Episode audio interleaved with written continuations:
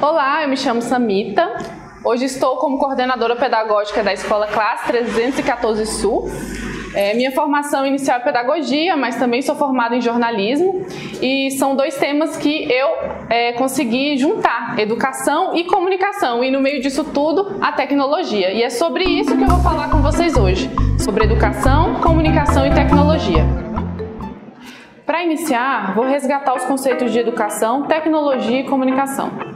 Na verdade, não vou me arriscar a trazer um único conceito sobre educação.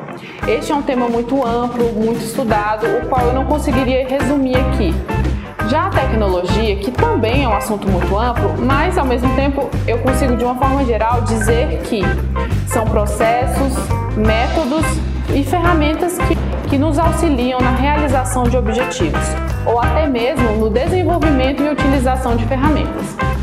Existem muitas formas de tecnologia, Assim como o domínio do fogo lá na pré-história foi o domínio de uma tecnologia, hoje dominar o uso da internet é uma tecnologia. Podemos afirmar que tanto a internet quanto o domínio do fogo geraram uma revolução e modificaram a nossa forma de viver em sociedade. Um dos aspectos mais modificados pelo avanço das tecnologias foram as formas de comunicação. É por meio desses avanços que você está me vendo ou escutando aqui hoje.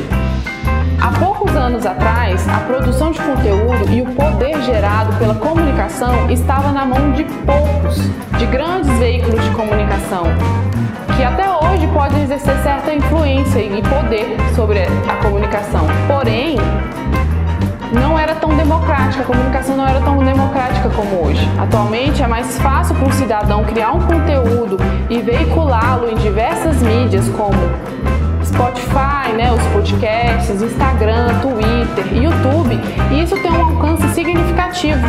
Portanto, a internet se torna mais do que nunca uma ferramenta de descentralização da informação. Mas o que tudo isso tem a ver com, com a educação? O que, que essa comunicação e essa tecnologia tem a ver com educação? A relação vai muito além da possibilidade que a internet dá aos estudantes e aos professores de continuarem com as aulas durante a suspensão das atividades presenciais. Muito antes do ensino remoto ser compulsório em razão da pandemia, lá em 2018, a educação, tecnologia e comunicação era uma tríade prevista como uma ferramenta de potencialização do aprendizado pela própria BNCC. Esse documento norteador não traz a tecnologia de uma forma geral, ele trata da tecnologia, da informação e da comunicação nas suas formas digitais, ou seja, lá na internet.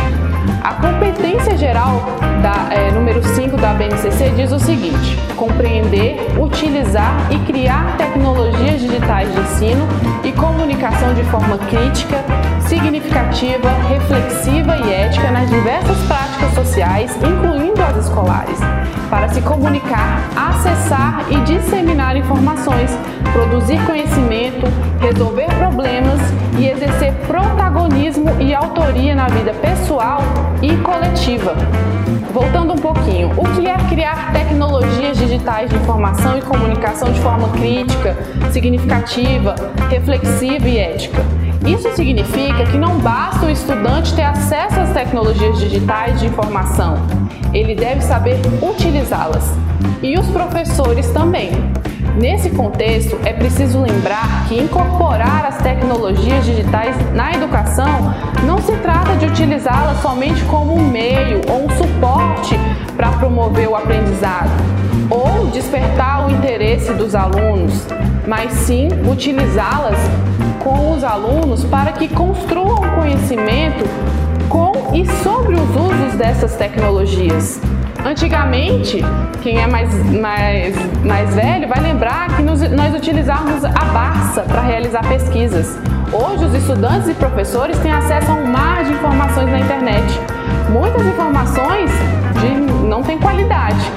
É nesse sentido que devemos provocar o pensamento crítico para que todos os agentes envolvidos nesse processo saibam trabalhar com informações de qualidade Portanto, é necessário promover a alfabetização e o digital e oportunizar essa inclusão digital, trazer o debate dos usos das tecnologias digitais de informação e comunicação para o ambiente educacional e trazer para o debate a igualdade de acesso. Hoje há um abismo entre os estudantes que têm acesso e os que não têm. Assim como já caiu por terra que o professor é o único detentor do conhecimento, no âmbito das tecnologias digitais, os professores não precisam ser o detentor do conhecimento técnico sobre os usos das ferramentas, e sim um mediador que auxilia os estudantes na reflexão sobre os usos dessas ferramentas. Hoje a gente vê esse abismo entre estudantes que têm acesso e que não têm. Uma discussão importante que tem se feito nos últimos anos e que vale destacar é que não se deve prezar somente pela utilização das tecnologias em si, mas sim pela reflexão crítica e pelo uso responsável. Assim, cabe ao professor trabalhar também conceitos relacionados à segurança na rede, cyberbullying, checagem de fatos e o uso das tecnologias como ferramenta de construção e compartilhamento desse conhecimento. Nesse cenário, o professor não precisa ser detentor do conhecimento técnico, ele pode ser um mediador. E claro, nós conseguimos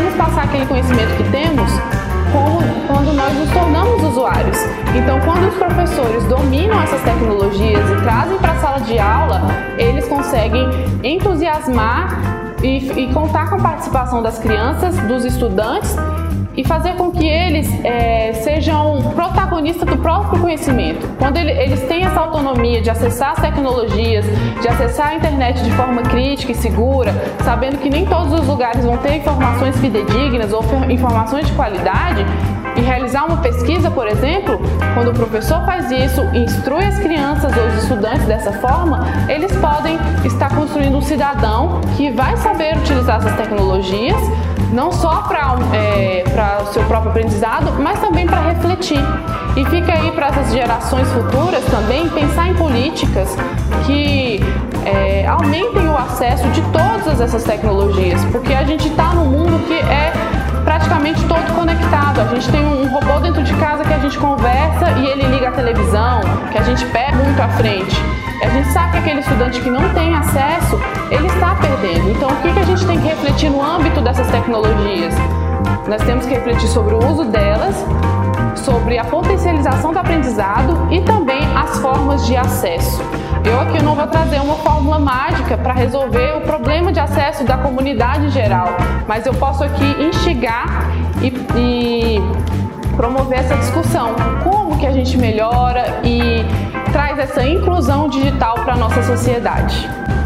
E como nós trouxemos essas práticas para a Escola Classe 314 Sul?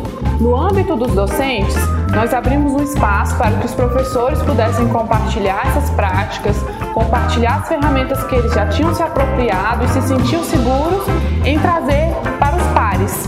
Nesse momento, fala professor, cada professor traz uma ferramenta que ele já utilizou em sala de aula, que trouxe resultados, que ampliou o aprendizado do aluno e ele compartilha com os pares. Então é uma ferramenta que já foi testada, uma ferramenta que trouxe resultados positivos e que pode ser utilizado em diversas salas de aulas, não só naquela turma, naquele ano. Isso, com os professores dominando essas ferramentas, os alunos vão se sentir mais engajados, vão se sentir mais atraídos a participarem daquela atividade, daquela aula, se tornando assim atores do próprio conhecimento, buscando dessas ferramentas construir a sua aprendizagem, claro, mediada por um professor. Fica a reflexão para vocês e até a próxima.